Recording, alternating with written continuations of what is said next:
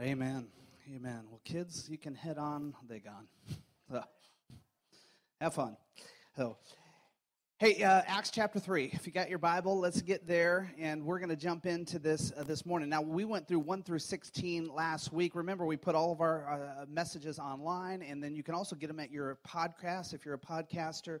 And welcome to do that. We've been putting out this series also, uh, the video edition of just the message, too, that's only on the website. So you're, you're welcome to look at it that way if you uh, want to be more visual as well when you're following it. So, always the entire service is on YouTube. So, if you missed any of those, you can go and watch the whole service if you, you'd like to do that as well. Did I give you enough time? Acts chapter 3. Are you there this morning? So, whether you got your Bible open or your uh, phone app, uh, either way, uh, want to make sure you're looking at it. Now, we put it on the screen, but um, if you want to take notes and write, you can't write on my screen this morning. So, having your own Bible, that's a little bit better set up. Now, the theme of the book of Acts is the coming of Christian power and the building of the Christian church. And we've seen that this power is the Holy Spirit. And the building of the Christian church happens through the manifestation of the Holy Spirit in the life of who? Say it with me believers. Let's just try that part again because we've been saying it every week. I want to make sure this like resonates and sticks in our head. The building of the church happens through the manifestation of the Holy Spirit in the life of who? The believers. That's you and I as well. So when we look at the end of the book of Acts, when we get there in chapter 28, it's open ended. The church continues on. If you love church history and you've dove into that at all, you're going to see the growth of the church just continues. And you and I are part of it today if we would allow the Holy Spirit to work in our lives, to share others with, or share Jesus with others. So that's what we're looking at this morning. This whole book that we've been studying is one man wanting to share Jesus with another man.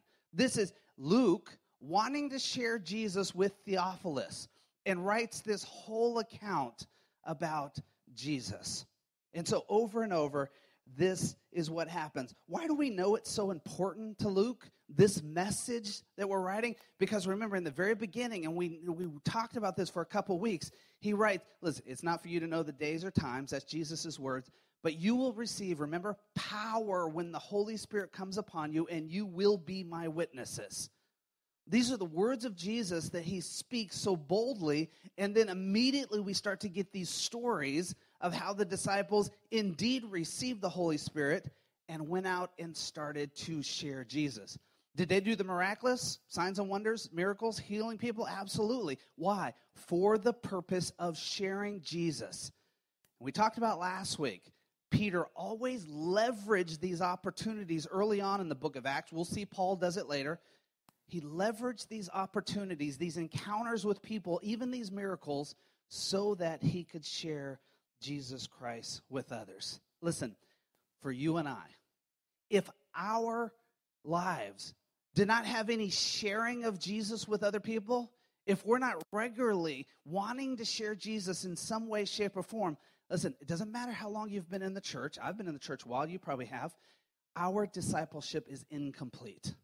It's not all that God has called us to be and do in His name. And so that's why Luke over and over is talking about this. Now, this past week, I was uh, in Indiana. My son's college baseball team was hosting their postseason tournament. So sadly, that got bounced at the end of it, so season came to an end. But of course, over my son and I, and I know you don't care, but it was like three baseball games a day, right? When we were just in heaven watching the baseball. And of course, then he was in one of the games each day. And so sitting there just watching baseball. But interesting thing, um, like when, when I was when I was playing high school ball, like there was no sound system out at the field. So, uh, you know, we didn't get an announcer. Every once in a while, like a dad was kind of keeping the book and he might stand up and yell out, you know, now batting. But there was no like, there was no microphone or sound system. Now it's like commonplace, right? But interesting thing, uh, every single team, when they had a batter go up, every team had their own walk up music every player had been allowed to select their own song in a college tournament. So when they walked up, that song would play as they walked up. Now, like, I, I, this is like a pro baseball thing, right? And I'm thinking, man, this is this is pretty neat here. That every single team All five, every player, 25 guys on every roster. That's a lot of walk up songs. And I got to thinking, I wonder if you had a quick snapshot, like five to six seconds, that's all it takes. You know, you're walking up to the plate and then the music has to cut off. Can't play it while they're pitching. If you just had a few seconds to choose a song that kind of really articulated you and what you're about, like what song would you choose? I'm guessing if that's what they, some of the guys were thinking, um, they may not have thought too long about it. So there were some interesting selections. Maybe some were just having fun with it. But if you and I had to do that, what would it be? What is the message you would want to share with people about you? Now, Luke's got way more than five or six seconds. He writes a whole book. It's 28 chapters, right? Takes you a little while to read through the whole thing. But he is wanting very clearly to articulate his desire to share Jesus Christ with others. Christians, where does that fit in your life? How significant is that in your life as well?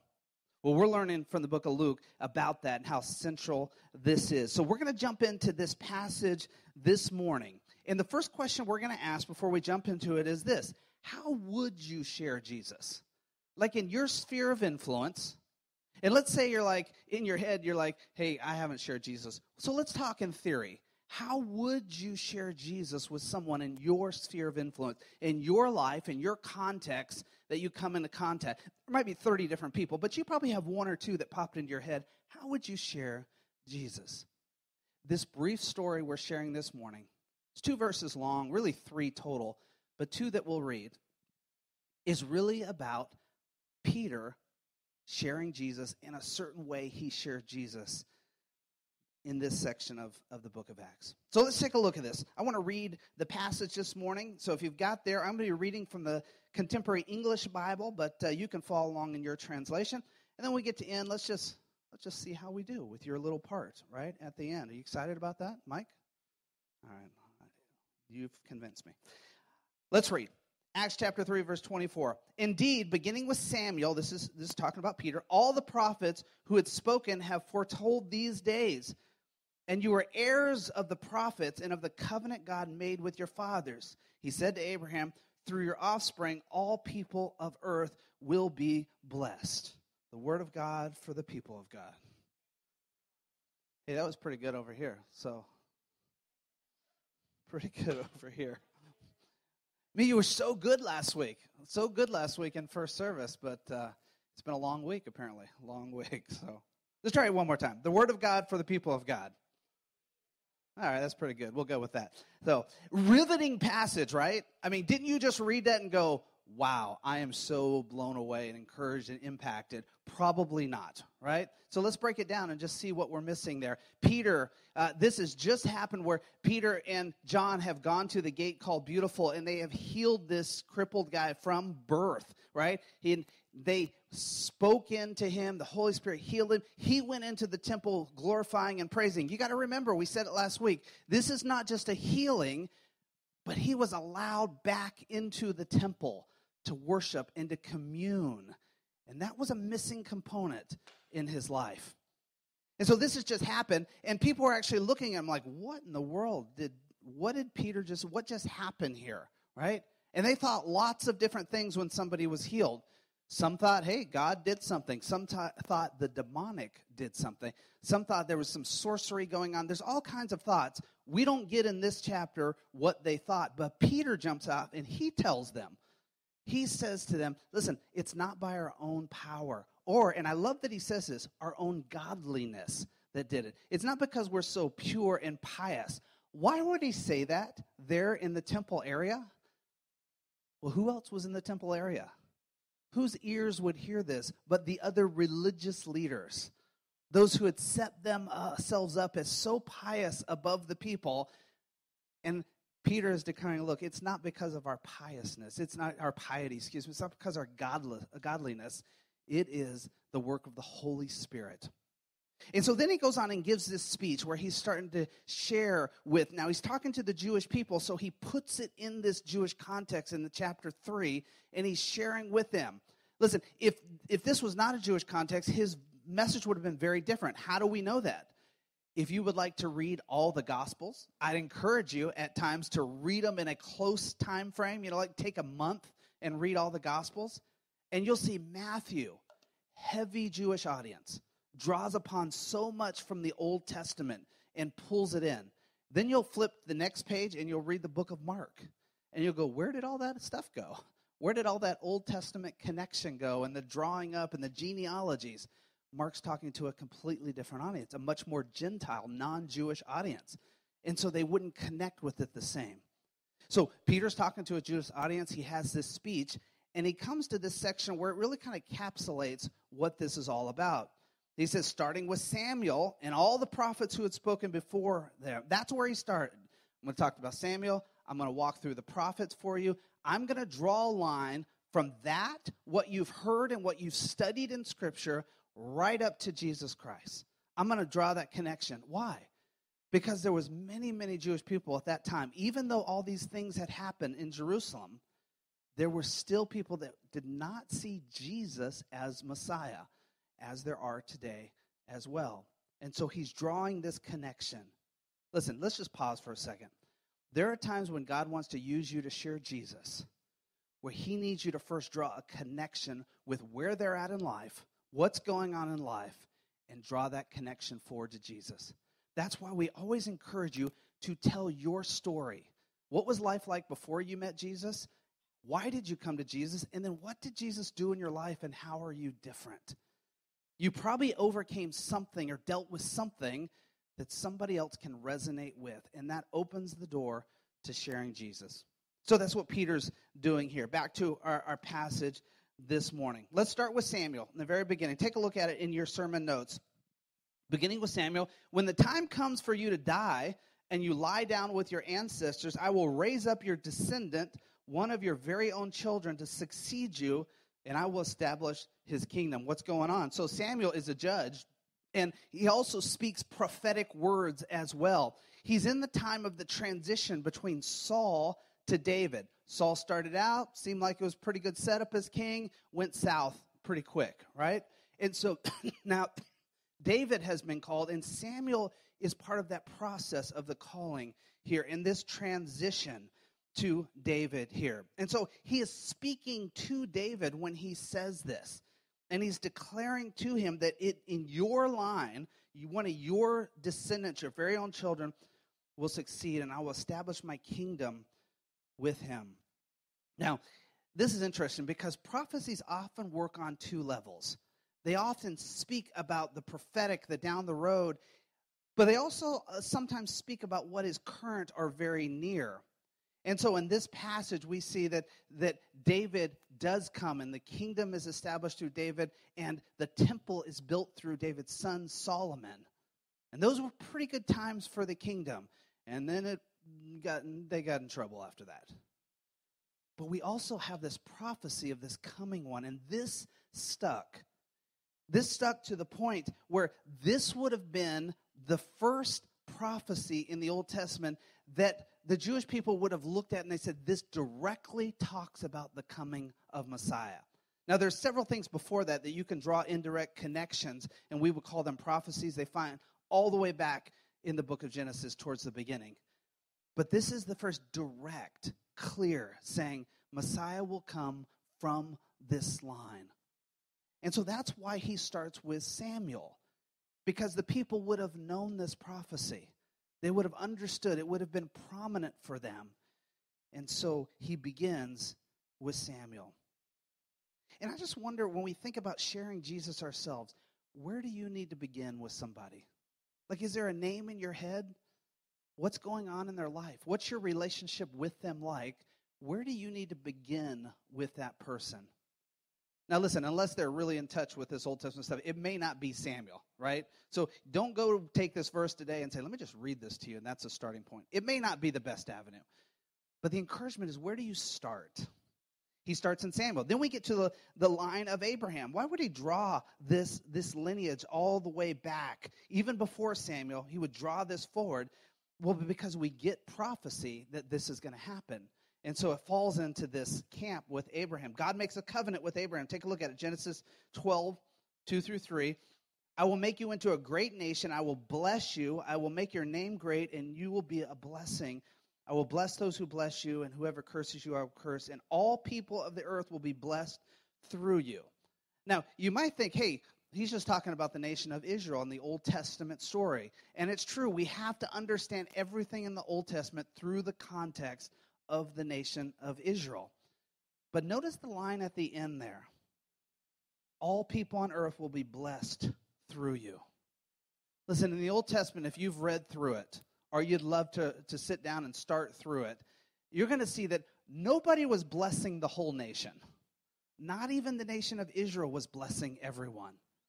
They were open to foreigners coming and being a part of them, but it didn't seem like somebody's business was about saying, How can we really bless all people? This is a foreshadowing of Jesus coming.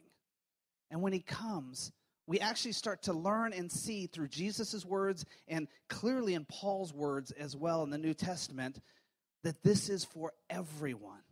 Everyone, open to all nations. So this is a covenant that's made with Abraham. It continues on. I remember sharing with you a few weeks ago just this, this understanding of the covenant in, in Genesis chapter 15, where the, the animal was cut in two. Two halves were put on either side. And we learned that this this pillar of smoke and fire moves through the two animals. That's how a covenant was made. They'd cut up two animals, they'd put it on the side. The two, like leaders, right? Those two making the covenant would walk through. And the symbolism would be let it be like this animal to us if we were to break this covenant. Abraham doesn't walk through, God walks through. God is declaring, I will make covenant with you, I will do it. Even if you blow it, and they certainly blow it, the nation of Israel in the Old Testament, I will establish covenant for you, for everyone. And that's the covenant he makes through the line all the way up to Jesus. Take a look. We then get Samuel. That falls right in line. I'll let you read that. But this, this idea in Samuel about descendant and the children, then Matthew starts off. And now you can see why he starts off with this verse, the Gospel of Matthew. This is the genealogy of Jesus the Messiah, the son of David, the son of who? Abraham. He is drawing the connection all the way back. So, what you like to skip there when you read through it, and let's face it, I do too, right? Is so significant to draw this connection to this line of Abraham. So here's Peter. Let's draw back to Peter. Let's stay in, in, in our text. Trying to share Jesus with somebody and this person has probably grown up learning the Old Testament, certainly the Pentateuch, the first five books of the Bible. And now Peter's saying, I've got to share Jesus. Here's my starting point. Here's this, this, this prophecy from Samuel that's important. And now let me draw, let me start with your father Abraham. You know, he had many sons, you know that story. And let me draw you forward. And that's why he's walking this path. But there's more in the Old Testament, right? There's more that, that Peter can get to, and we don't know the exact ones he rests on here. There are 56 direct, direct prophecies that when you know the life of Jesus, I mean, you can see absolutely, lay them on top of each other. There's this parallel. But there's many more that would be even more subtle if you if you had your, your Bible study going on. So there's so many about the life of Jesus. Let me just share with you a couple that are here. One is in Isaiah, and Isaiah has many. It says, Therefore, the Lord himself will give you a sign. The virgin will conceive and give birth to a son, and will call him Emmanuel. And this is obviously a clear prophecy towards Jesus Christ. Isaiah is actually serving in the time as prophet in the time of the exile, towards the end of the exile, and then the return to Jerusalem. He wrote his book of, of Isaiah. If you like to read, it's a nice long book. Over about 60 years he wrote that and putting that out, or it was written and putting out. And so you find that there's lots that have gone on here. But one of the big themes is exile, devastation. The, the country was depressed. And the country was looking forward to saying, will, will we ever return to normal?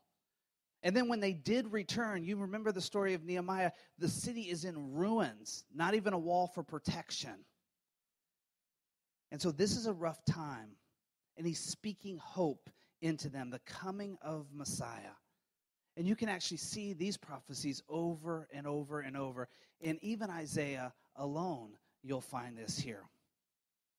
We find Micah actually speaks about Jesus being born in Bethlehem or the, the Messiah coming through Bethlehem and through that town there. And so you have to understand if you're a, Jewish person knowing the Old Testament, and now you're having this thing spoke into you. Hey, remember that passage there? Remember this here? Remember that you learned this here? That Peter is using these to draw the connection that this Jesus, this is the Messiah. Let me ask you a question. What is it about Jesus you're going to share that helps somebody know or see that Jesus is the hope of the world? What does that look like? For many of us, we've never thought through that question.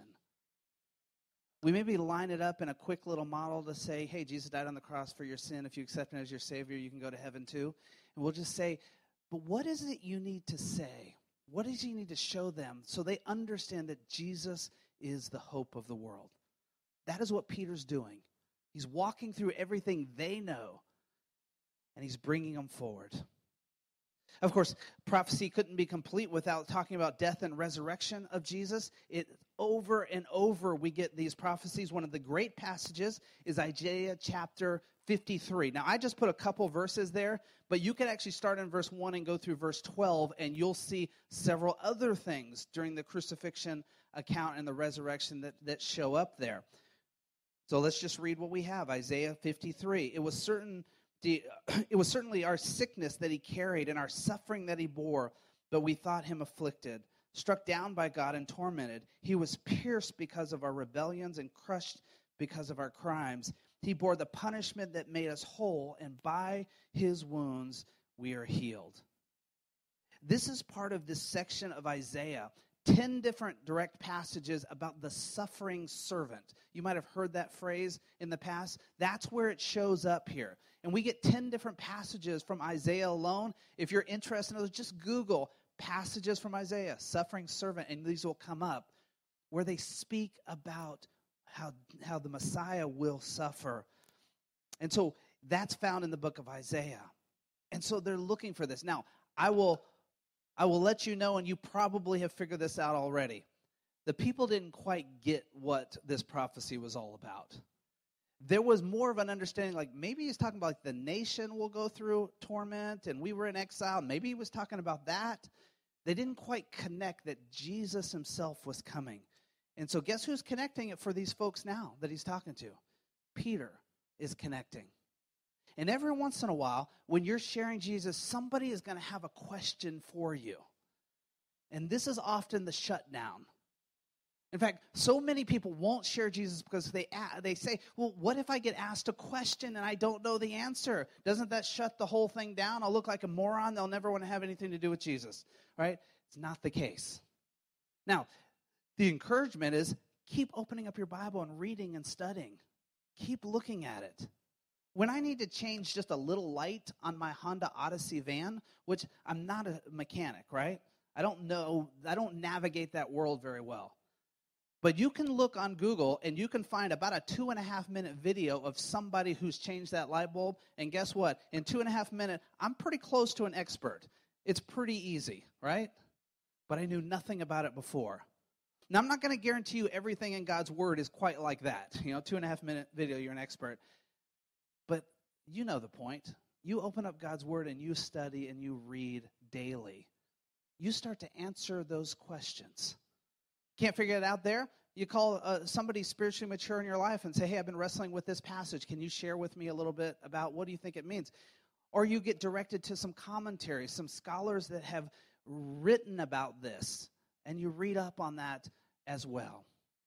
That's what Peter's doing. He's drawing the connection for something they might not have understood. He's giving them answer. Don't let that shut you down. Learn, keep learning. If you hit a wall, still say, Hey, I'm not quite sure. Let me go ask my pastor and I'll get back to you. And when you come to me, guess what? I might tell you too. I'm not quite sure. But we'll go and we'll study it together and we'll get you an answer to go back and to share. So Peter's drawing that connection. And yeah. Then Hosea, we actually get, I'm going to read verse 2 for you here. After two days, he will revive us. On the third day, he will raise us up so that we may live before him. And this is their understanding uh, that this us, this Israel, that, that the Messiah was going out of Israel, out of this nation, would raise up and would save them. Right? And so we get this, this idea of the resurrection in prophecies. Listen, if you were to take all this, and we don't know what Peter said that day, we don't know the exact ones, but if you throw all this together with people who knew the Old Testament and were looking forward to Messiah, you've got a decently convincing argument for them to look to Jesus. The final thing that we have to remind is it's through you. It's through you and I. You see, Peter went and lived it out. Barnabas, who I love that character in, in the book of Acts, went and lived it out. Paul went and lived it out. Timothy, in a rough situation when he was a young pastor sent to pastor church, lived it out. And so the final thing is it's through you. In fact, we, we see it in the, in the chapter we've studied, Acts chapter 3, 22. Through your offspring, all people on earth will be blessed. That's a direct quote from Genesis 22, 18 that's being written in here. Everyone be blessed. The question is, what part are you playing with the blessing? Sharing Jesus with others, loving people, serving people, using your words. What does that look like? I want to remind you of just this, this simple little plan that we've shared with you in the past on how you can be a part of sharing the blessing and the hope of Jesus Christ with others. The first one's this prayer that you would actually formulate a list of people that God has put in your life family, friends, coworkers, neighbors, person at the grocery store, on and on and on. That you would put a list down and you would begin praying every day over that list. Just praying. Lord, I just want to lift up so and so. If there be any way that they could come to know you today, that would be great. If you want to use me, use me, Lord. A simple prayer that you're praying through that list and lifting up. If we believe in prayer, to say, Lord, would you bring healing to those we talked about before? Let's equally believe that we would say, Would you bring salvation to those in my life that are far from you, God? Use me as well. That we'd pray every day. The second one is that we would care. And that is how we reach out and we bless others daily. What part can you play in their life? What can you do in their life? It might be some tangible thing. You mow their lawn, right? Because you know they're they're ailing, they can't mow their lawn today. Whatever. But when you are there and how you care for them, maybe it's through your words, whatever it is. But I would say you keep praying, but you got to step forward from just praying and you have to actually tangibly care for them as well. And then finally, it's share. That you would invite others to follow Jesus. Notice what we said, and that's specific. Not invite others to come to church, that might be part of it, but you're inviting others to share Jesus. So you invite somebody to come to church with you, somebody far from God? Great, wonderful. But don't invite them and be like, phew, did my part, I'm out. You know, Pastor, you better bring it today. No, you spend time with them after. Hey, I'm so glad you came. What'd you think about uh, what the pastor said there here? And you walk through something with them. Eventually, when you can actually ask somebody, Would you like to become a follower of Jesus? That's a powerful question. It's not always answered with yes, but when we get to that point, there's something powerful, and the Holy Spirit is at work and play. So that's all Peter's doing. He's walking through this. And I would say, if you look at that as well, I think there's some way God will be leading you forward to sharing your faith in the similar ways. Though you may not start with Samuel and go through the prophets, you might start with your tragedy or hurt in your life that they had the same hurt. And you might walk forward from there, whatever it might look like, to lead somebody to understanding the hope of Jesus. And then by your words, inviting them to become a follower of Jesus, that God would use us all. Let's pray. Father, thank you for just a simple passage. I thank you for Peter and the obedience of. I thank you, Lord, that Peter's not known as somebody who was highly academic or educated. But Father, he learned your word and he trusted the Holy Spirit to empower him. And he just stepped out in faith and shared you. Oh, Father, if you could just take, if you could just take 5% of Christians in the churches across this nation and they got fired up about sharing you with others, about praying for people and caring for people and then sharing, Father, what impact you could have. And how many people would we come to, to see that would know Jesus? And then, Lord, they're going to need to be discipled. And guess what? You're going to use each one of us to share you with them on a daily basis, a weekly basis. So, Lord, would you use us? The task is great, but Father, would our hearts say, Yes, use me today, Lord, however you want to use me. I pray in your Son's name. Amen. Amen. Well, let me share with you uh, just